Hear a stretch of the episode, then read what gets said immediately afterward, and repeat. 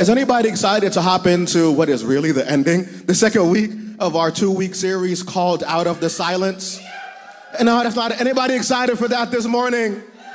All right, listen, to not belabor the point, everybody hop to your feet with me real quick. We're gonna hop all the way into it. We are in Luke chapter 1.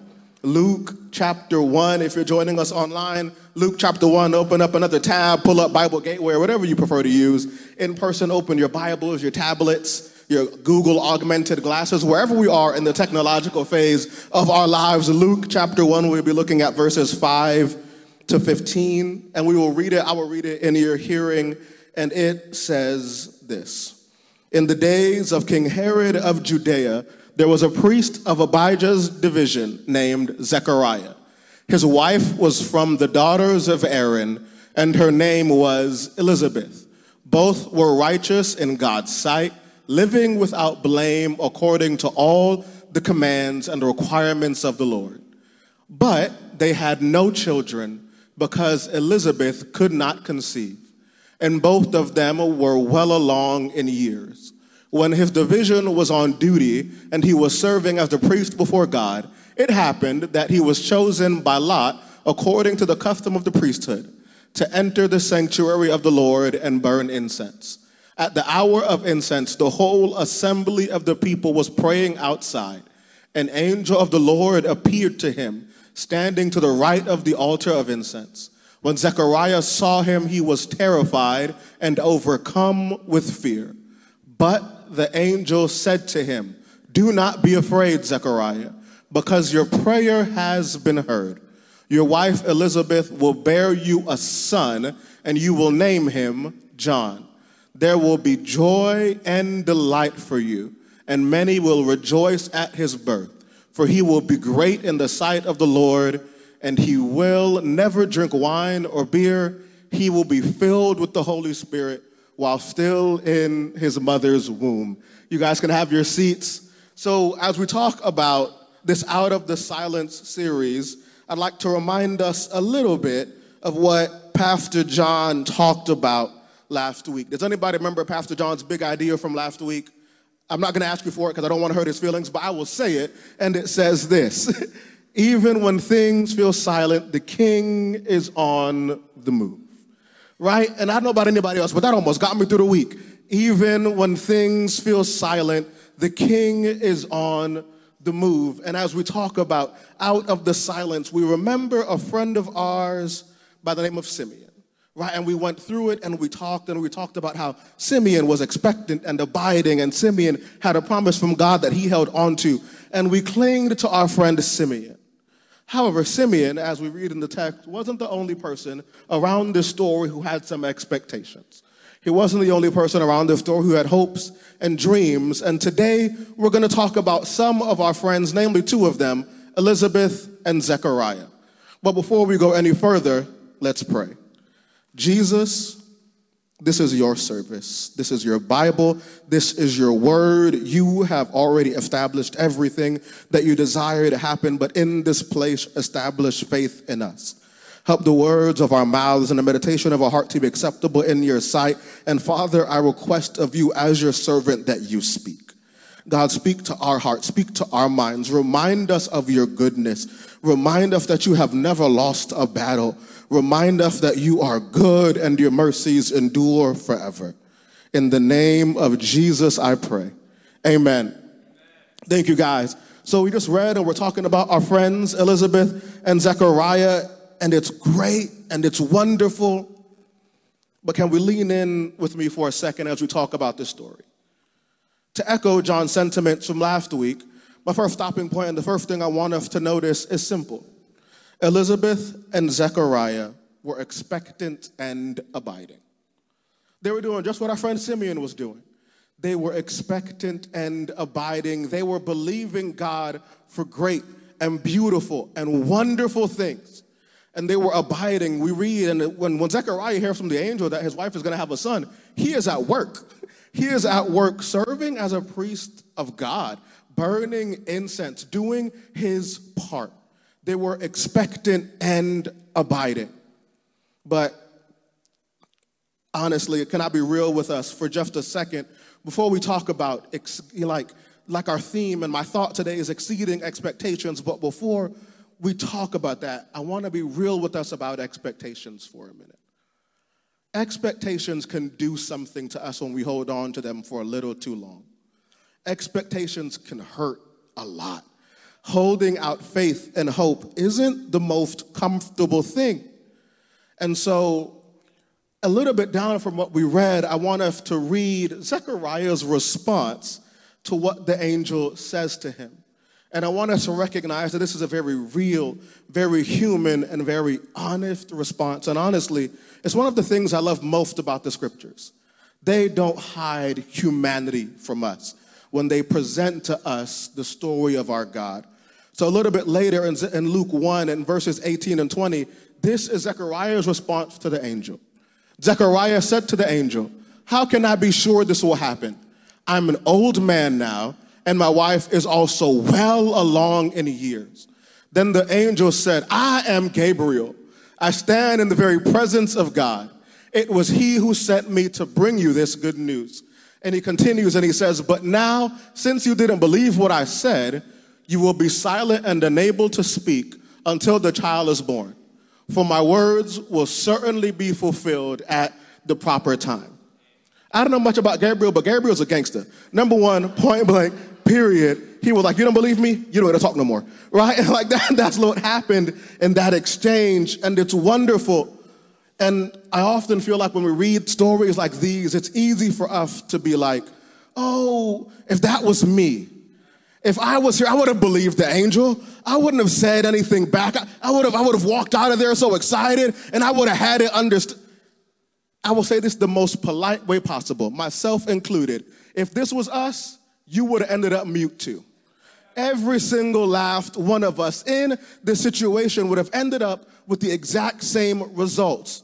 Why? Zechariah said it. He said, I'm well along in years. He said, Listen, I don't even know what you're talking about. Like, Mr. Angel, I ain't ever met you before, but I have met biology. And biology tells me that after a certain time, the things you're talking about aren't supposed to be happening. And so he is having this conversation. And it is interesting and it is beautiful, but it takes us to really where I want to sit for a little bit when we talk about expectations. Can we be real in church today? Expectations aren't always fun things to hold on to. So we can be expectant and abiding, but it's not always fun. It's not always like, this is the greatest thing in the world, and I'm, I'm so excited, and this is gonna go so well. Like, think about the story we read. They are well along in years. We know in this culture, people got married fairly young. So we're talking a couple decades of prayer, a couple decades of figuring this out, a couple decades of hearing, when are you guys gonna try for a kid? A couple decades of preparing a nursery, a couple decades of people throwing out baby names, a couple of decades for Elizabeth to see her friends and family members and their families grow and expand, and a couple decades of pain. This is the reality, of, unfortunately, of expectations. We talked about Simeon. Simeon was old by the time Jesus showed up. Who knows when God gave Simeon a promise that he would see the Messiah, but he held on to it? But can you imagine being Simeon after years go by? Can you imagine being Simeon after baby dedication upon baby dedication, like, no, not this one, not that one, not that one. And he continues and he goes. And you see, these things can be utterly painful. But I don't want us to miss it because I don't want us to miss the reality that God understands that. That he isn't a stranger to that. You see, I wonder for our friend Zechariah how many times he saw God come through for other people as a priest. I wonder how many miracles he prayed and saw happen. I wonder how many people who couldn't have kids that he prayed and they could have kids. And meanwhile, he goes home every night and prays the exact same prayer for himself. And it doesn't happen. I, when I read, when we read the Bible, I want us to put ourselves in some people's shoes for a minute. How is that manageable when you serve God and have expectations that aren't met? How do we deal with the pain? How do we deal with the heartache? And we deal with it by remembering one important thing. We remember the person that we're praying to. And so, a lot of us, I know a lot of us, we don't put a lot of faith in other people, and that makes sense. But John reminded us last week that even when things feel silent, God is on the move. Even when things feel silent, the King is on the move. And honestly, like I said, that got me through Monday. And Monday I was like, ooh, even when things feel silent, the king is on the move. And Tuesday we're staffing and like, ooh, even when things feel silent, the king is on the move. And by Wednesday, I woke up and I was like, even when things feel silent, I would really like a tracking number. I just would like to know. Maybe Amazon has spoiled me in the fact that I can place an order right now and it'll be at the door of my home by the time I get back. Maybe that has broken something in me. But even when the things feel silent, where is it? Like, what is going on? And it's because he is on the move, but he moved too slow. Like, I love you, Jesus, but man, you walk at a very slow pace, obviously. If you've never walked beside me, my wife can tell you I walk really fast. I am trying to get somewhere because I have something to do. Right? John's like, that makes sense. Jesus is like, that's fine. I have never rushed. I will never rush. Your timeline won't rush me. And so, for those of us who made it to Wednesday, and we were like, even when things feel silent, the king is on the move, can I invite us to practice a little bit of mindfulness? As you say that, I invite you to take up a motif that I have taken up over the course of this week. And the motif is simply this even when things feel silent, I can trust the king in the midst of your, our pain, in the midst of our worry, in the midst of our wondering, I wonder if we would pick this up and say, almost like a mantra in a very quiet way, even when things feel silent, I can trust the King. Better yet, let's practice it. Let's practice it. Everybody ready? I'll start. We're going to say this. There's no music, so you can't hide your voice. So speak up for me, please, because I'm really far from some of y'all in the back. But we're going to say it. Really? One, two, three. Even when things feel silent, I can trust the King. One more time. Even when things feel silent, I can trust the King. You see, there is something powerful in that statement. It's the statement of Jesus, I don't know what you're doing, but I know you. I don't know what you're saying, but I know you and it's silent and I can't hear you and I can't feel you, but I refuse to not trust you. And I think when we look at our faith heroes in this text, in the persons of Elizabeth and Zechariah, their continued devotion in the same direction shows us one thing they trusted their God. Because I don't know about anybody else, but if I was Zechariah, after about 20 years of serving God and he'll listen to me, you obviously this don't work. I'm gonna go find another job somewhere. I'm gonna go sell sheep. I'm gonna go become a goat herder. I'm gonna figure something else out because obviously he likes everybody else more than me, so they can work for him, and I'm gonna go do something else. Can we be real for a second and recognize that Zechariah kept going? He kept serving God in the midst of his pain, and I don't know how he did it, but if I was to make an educated guess, it's because he trusted the God that he served. It's because instead of getting bitter when everybody else got blessed, it reminded him that God was still working. And instead of comparing himself to the situations, he was in that moment and he goes, All right, God, you're still working. God, you're blessing somebody I'm praying for. That means that you're still doing it. God, you are still showing up on service. That means that you're still moving. And instead of bitterness, he used everybody else's blessing to spurn his belief.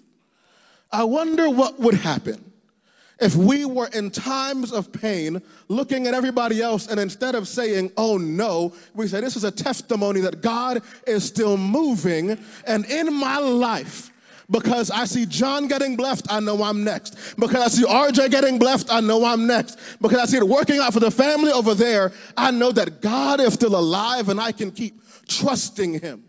Because, like I said earlier, our friends Elizabeth and Zechariah were expectant and abiding. They did not let the pain that they went through cause them to stop believing that God was still good.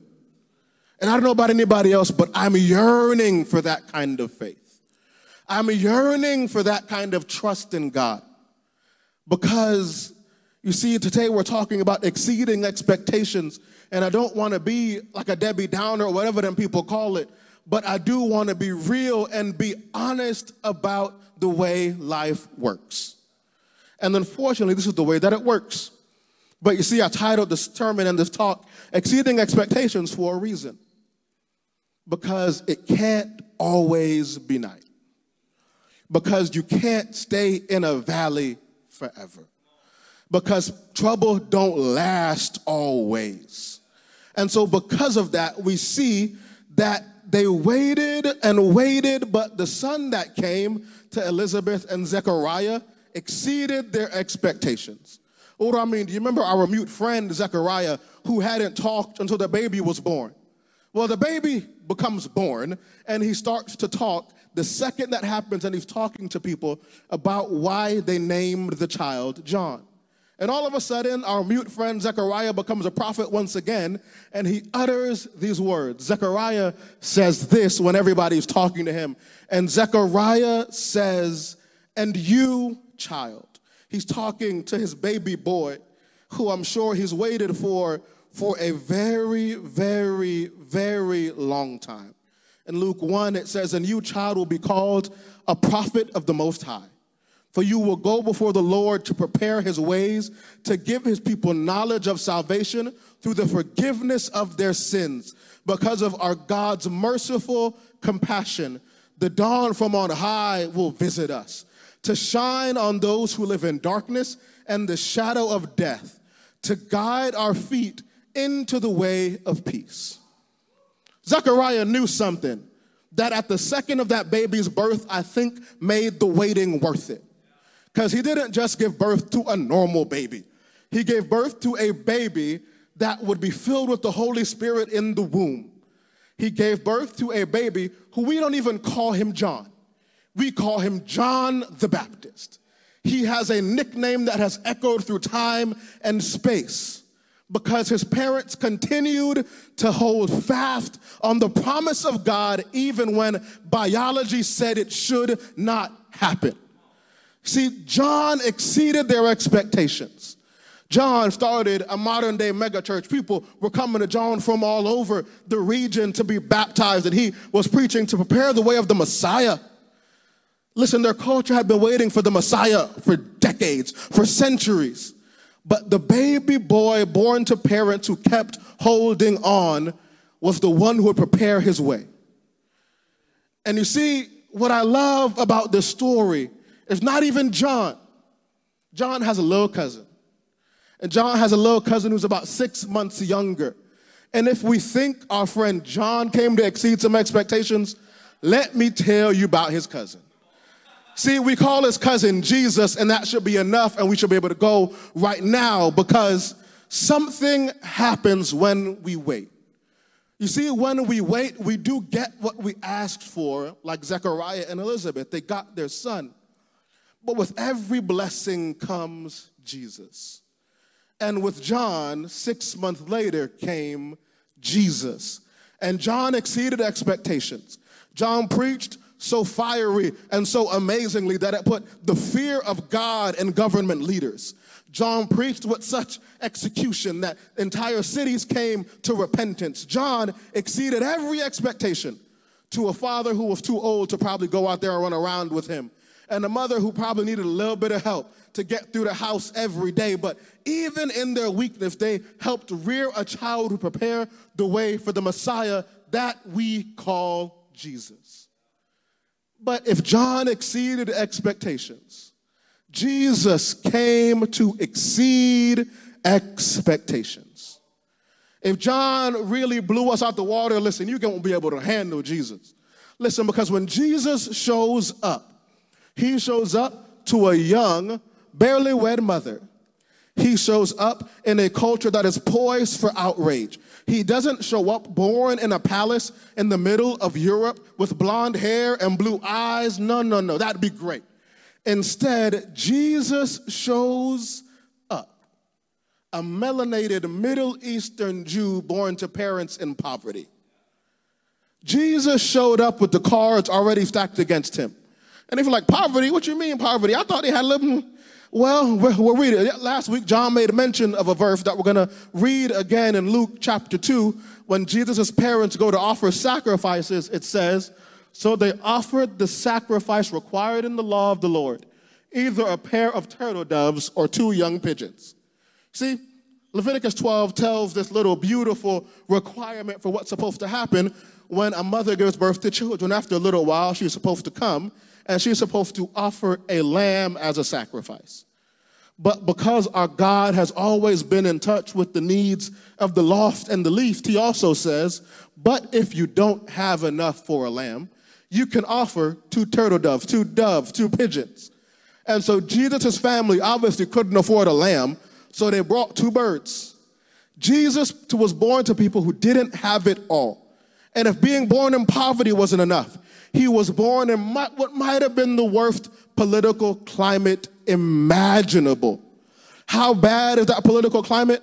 Well, we're going to read about it. We're going to read, and it says this After they were gone, the angel of the Lord appeared to Joseph in a dream, saying, Get up, take the child and his mother, flee to Egypt, and stay there until I tell you, for Herod is about to search for the child to kill him. So he got up to take the child and his mother during the night and escaped to Egypt. So he is born in poverty in a city where nobody good really comes from. And now the government of this day is like, I'm gonna kill him. I don't even know who this little baby is, but I don't like him enough to desire to kill him. And so he runs to Egypt with him and his family as political refugees running from an oppressive government. This is the reality of Jesus. Because you see, even through all of that, he was still Jesus, meaning he was fully God and fully man.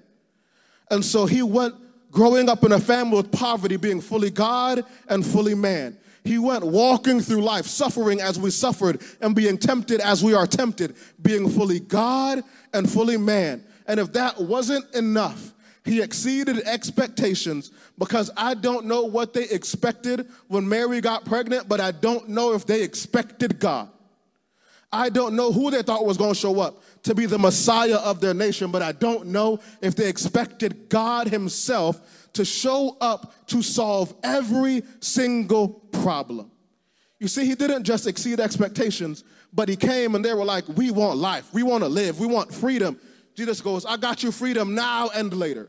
Jesus said, Listen, you want freedom from oppression from governments that don't like you. Good. I got you freedom here in the land of the living, but I have come that you might have a life and have it more abundantly. See, Jesus came to exceed expectations.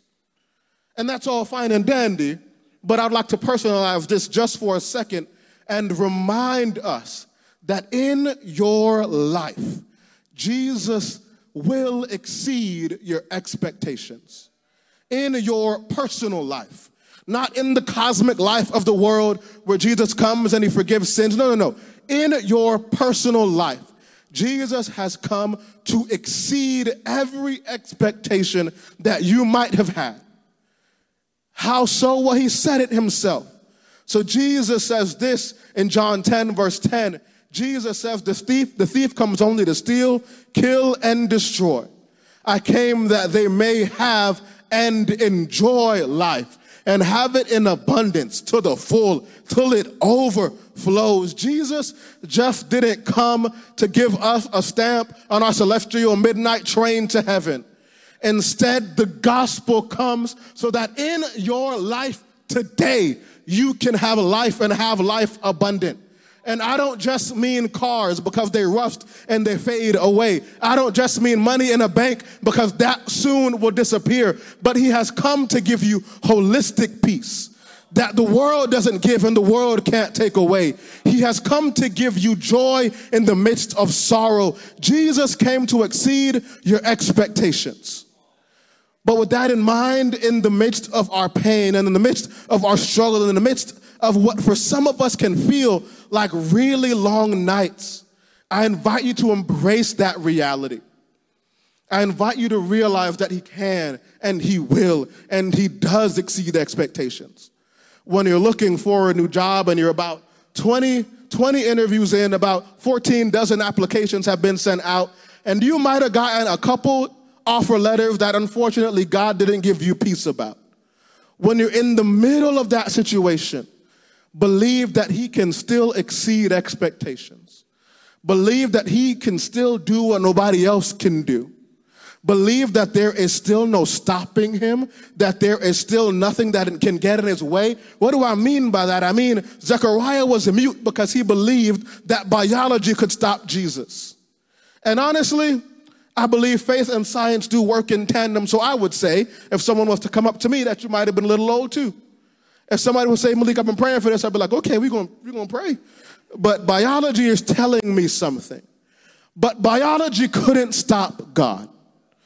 Biology and how long they had waited, and the fear and the trembling in their expectations couldn't stop him. In your life, an HR department can't stop him. A hiring manager can't stop him. A doctor can't stop him. A lawyer can't. I don't know what it is, but I wish somebody would hear me today. I dare you to think something can stop God. There is nothing that can stop him. Why? Because he reigns. Above the heavens and the earth, he reigns. And like John said, even when things feel silent, the king is on the move, the operative word there being king because there is no searching of his understanding. Because the God who is coming to exceed your expectations is also the God who created every single thing in the world. He spoke and the world popped into being. He spoke and the universe showed up and he spoke and everything that we love exists and he created us with the very hands that he has. So what do you think is too hard for God? I remember the Bible asks the question. The Bible goes, Is anything too hard for God? Is there something that you believe He cannot do? Is there an obstacle that we believe that is too high for Him? I invite you to trust Him. I invite you in the midst of your tears, in the midst of your weary nights, to believe Him. And I don't just say this as somebody who stands on the stage because I got the mic today but already has it figured out. No, no, no, no, no. I stand here as somebody last night as I was thinking about this sermon, and I had myself expectations that God hasn't met yet. And I have dreams and goals that He hasn't come to fruition yet. And these are things that I know He told me He'd do. And I'm laying in bed last night, and tears are rolling down my face because it hit me because I had to remember myself that I'm just not preaching to y'all, but I'm preaching to myself. And so I don't know what you're going through, but I have not been there, I am there. I am at a place where I'm asking for God to do something, and I don't know if He will, but I believe He will. I'm wrestling through the tension of God, what are you going to do about this? But I know He can. And so as I was laying there last night with tears rolling down my face, honestly, I don't know, maybe it's the culture of my people, but all I could say is, even when I can't see it, you're working. And even when I can't feel it, you're working. You never stop. You never. And I was laying in bed, and all I could say was, God, even when I don't feel it, you're working. And even when I don't see it, I can trust you because I need to believe that God exceeds expectations. Because honestly, life is too hard when you don't have faith in what God can do. When you live life with God in a box, you don't allow Him to show you who He is. But I challenge you to let God run free in your life. I challenge you to let Him move in every area of your life. And I know that He can do it. And I know that He will do it. Because honestly, can we be real for a second?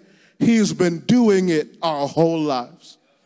You see, we have a memory problem as human beings we forget in the midst of our current circumstance that He's already done it before. And so, part of my applications for you this week, instead of leaving them very abstract, I have two very concrete applications for all of us to do. First, I want us to all abide in hope. You see, we read that Elizabeth and Zechariah were expectant and abiding, but they abided in hope. They did not let their present circumstance dictate what they knew about God. And they were able to abide in hope because, part two, they were willing to abide in truth. You see, we have to be willing to remind ourselves of the goodness of God. We have to be willing to remind ourselves who our God is because, like I said, we have a memory problem. When He does it for weeks ago, we forget that He did it. And so, in the middle of our present situation, we get bogged down with anxiety and worry and fear and dread because we forget. And so, to make this a little bit more concrete, if you're a journaler, take out your journal. If you use the notes on your phone, please take out your phone, open your notes app, whatever you need. And I want you to open a note, and I would like for you to entitle it The Goodness of God or whatever else you got. Whatever comes to your mind. My note is entitled God Show Enough Been Good. Right? So, whatever your note title is, and I invite you. Honestly, when I was writing this, I said over the next week, but really, if you can, for the rest of your life keep a note going of the goodness of God. Some of these are very trite and very simple, but we can thank Jesus for the life that we have today. We can thank him for family. We can thank him for friends. We can thank him for the fact that he has saved us. And you see, we can get a little bit more real than that. If this was my note, my note would say, Thank you, Jesus, for when in the last semester of Bible college, I didn't know how the ends were going to meet. Financial aid had run dry, but somehow you supplied enough scholarships that I didn't apply for to meet the need that I had. See, I remember a story from uh, one of my faith heroes, my aunt and her son, my cousin, tells this story. And he goes, you know, so like Malik, one day we didn't have enough money. My mom was a single mother. There were a good, there were a good amount of us. And we didn't have enough food to eat in the house. And he goes, he's laying in bed one day. He's like, I'm gonna go to bed. I'm gonna drink some water and I'll be fine. He was the oldest. And his mom walks in the room and she goes, make the table. And he goes, Ain't no food here. So I'm gonna make this table, we're gonna put these dishes out, and we're gonna put them back up. And his mom said, I was praying and I just feel like we're gonna be okay. And he makes the table and they're sitting there, and his mom is like, We're gonna pray over the food. And my cousin said, Malik, there was no food on the table. And his mom was like, We're gonna pray over the food. And they prayed.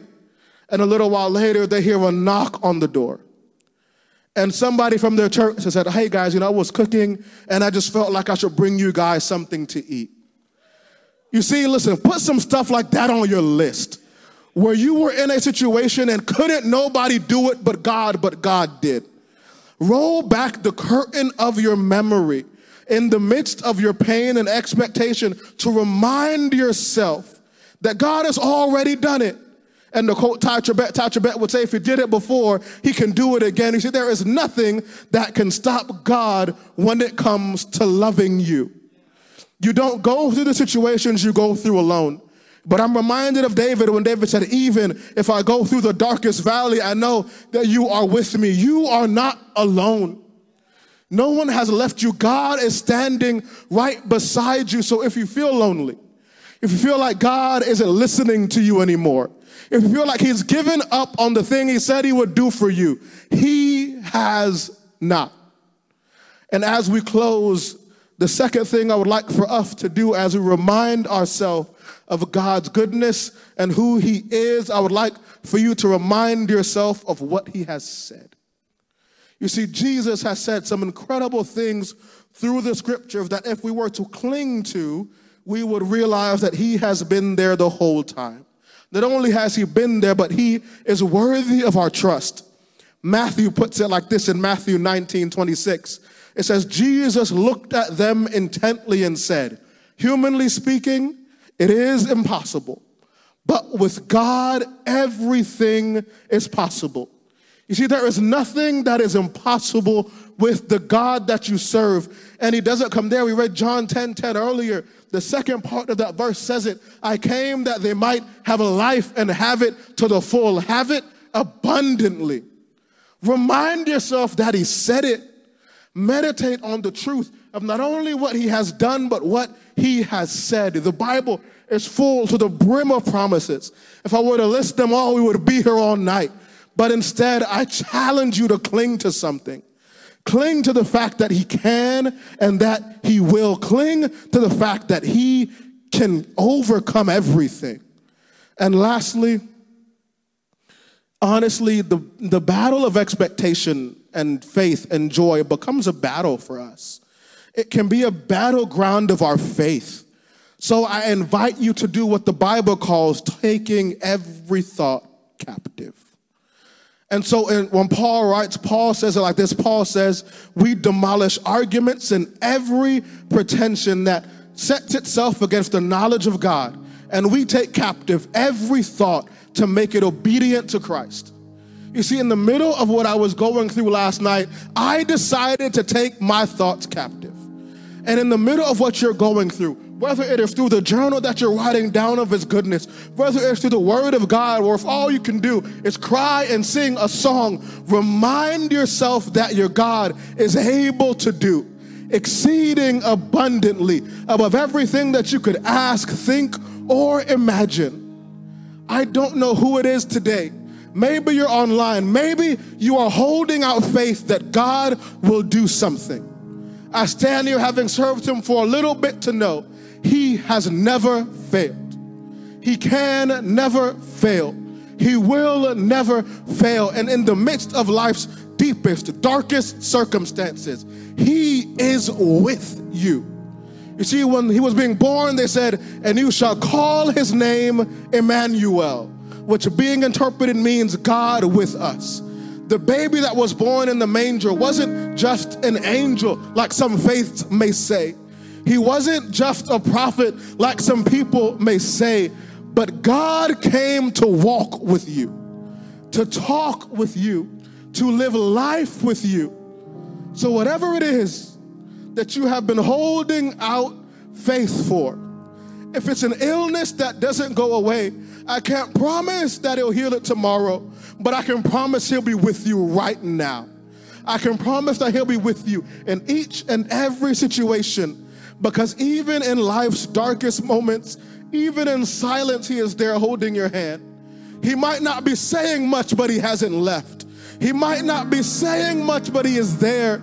And like Job said, I don't know where to find you, but I know that you're with me. I know that you know the path that I take. And so I invite you to trust God. Church, in response to this, our prayer team, you can come up here. But in response to this, I invite us to come to Jesus with a posture of hope. I invite us as we sing this next song, as we stand and we worship, to come to Jesus having expectations, believing that not only that he can, but that he will. And I know our custom usually is, you know, like, okay, we're gonna wait until the song is over and until they've released us to come to the front. But I invite you today, even if you don't want to pray with somebody particular, stand up, leave from your seat, make a step of faith and hope, believing that what you are trusting God for is in His plans for you, believing that He loves you, believing that nothing can separate you from His love or as Paul puts it, all things work together for the good of them that love him and are the called according to his purpose. So I invite you to come forward, but if not, I invite us all to stand. Stand, and as we sing this next worship song, I invite you to sing it as a prayer of your heart, remembering that he does not let you down, remembering that he is good. And if you feel like he has, if you feel like He has let you down, if you feel like He hasn't been there with you, our God is so good that if you bring that to Him, He will hear you and He will respond to you. If you say, God, maybe you'll do it, but I don't believe that you can, He is good and loving enough to stand with you in the midst of your unbelief. So, Zach, sing the song out in church. I invite us to sing this believing that our God exceeds expectations. So never gonna, never gonna let me down. You're never gonna let, never gonna let me down. Cause you're never gonna let, you're never gonna let me down. No, never gonna let me down. Sing it out. And you're never gonna let, you're never gonna let me down. No. And you're never gonna let, you're never gonna let me down. No. And you're never gonna let, you're never gonna let me down.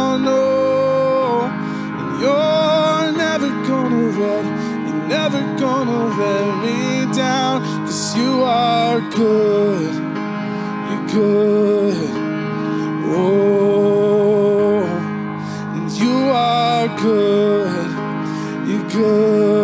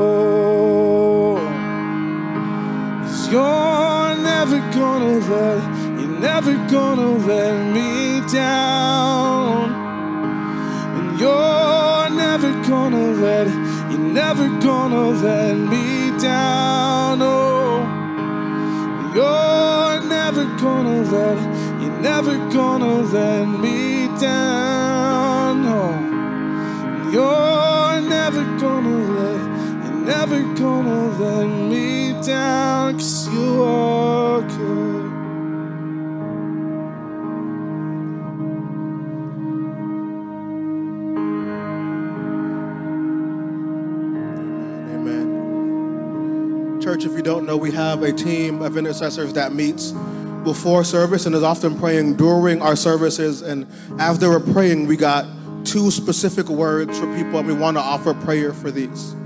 First, we want to offer prayer for any woman who is pregnant, who is currently expecting. We invite you to come forward for prayer. We believe that God wants to speak or wants to do something in your lives. And secondly, for any woman or married couple or families that want that desire to become pregnant, that are maybe literally in the same situation as Elizabeth and Zechariah.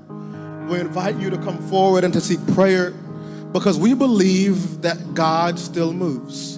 And we believe that God still works and that God still speaks. So please, if you're expecting or if you are in your family desiring to become pregnant, couples come forward for prayer. We would love to pray for you guys, and I'll pray for you guys here before we close out this, this afternoon. But secondly, if there's anyone who is going to be alone during this holiday season, like you don't have family's house to go to, you're planning on spending Christmas by yourself, if you don't want to, you don't have to. We are inviting you to community. If you're not in a micro church, we invite you to go talk to one of the people at the welcome tent, get connected with a micro church. We are opening our homes as a congregation to you. All of the homes are open. If you desire for someone, there we go. The Sauls are raising their hands. If you want to go visit the Sauls for this holiday season, you don't have to be alone. And as much as Jesus is with you, as a church, we want to be with you too. Church, let's close in prayer. Jesus, we believe that you are good and that your mercies endure forever. We believe that you can still do exceeding abundantly above all we could ever ask, think, or imagine. So, Jesus, for those of our families in here who are expecting, in the name of Jesus, in the lives of their children, exceed their expectations. For their abilities as parents, exceed the expectations. For parents who are already in the room, God, continue to work and to move and to guide and to speak. And Jesus, for couples who are praying for you, who are praying for a child in the name of Jesus. Holy Spirit, we ask that you move in power. Holy Spirit, open that which is closed, make healthy that which lacks health. In the name of Jesus, God, we are believing you. We are believing that you can and that you will. So, in the name of Jesus, God, do what only you can do. And Jesus, for those of us who are wrestling loneliness in this season, God, I ask that you not only remind us that you're with us, but that you have connected us to a body to where we can find joy and peace and a place to belong. Jesus, remind all of us that we don't have to go through life alone but that you have equipped us and sent us people who will be there in every situation and every circumstance with us and for us. In the magnificent name of Jesus, we pray. Amen. And church, I'll read in your hearing the words of Paul. It says, Now all glory to God, who was able through his mighty power at work within us to accomplish indefinitely more than we might ask or think. Glory to him in the church and in Christ Jesus through all generations, forever and ever. Amen. Now unto him who is able to do exceeding abundantly above all that you could ever ask or think, and we will even throw in imagine, is all glory and honor and power. In the name of Jesus, we pray. Amen. Church, we just talked a little bit about hope.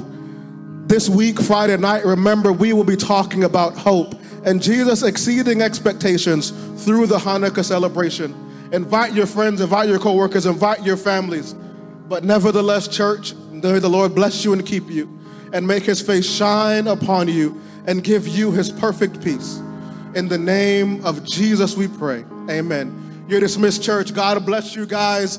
We love you all. God bless you.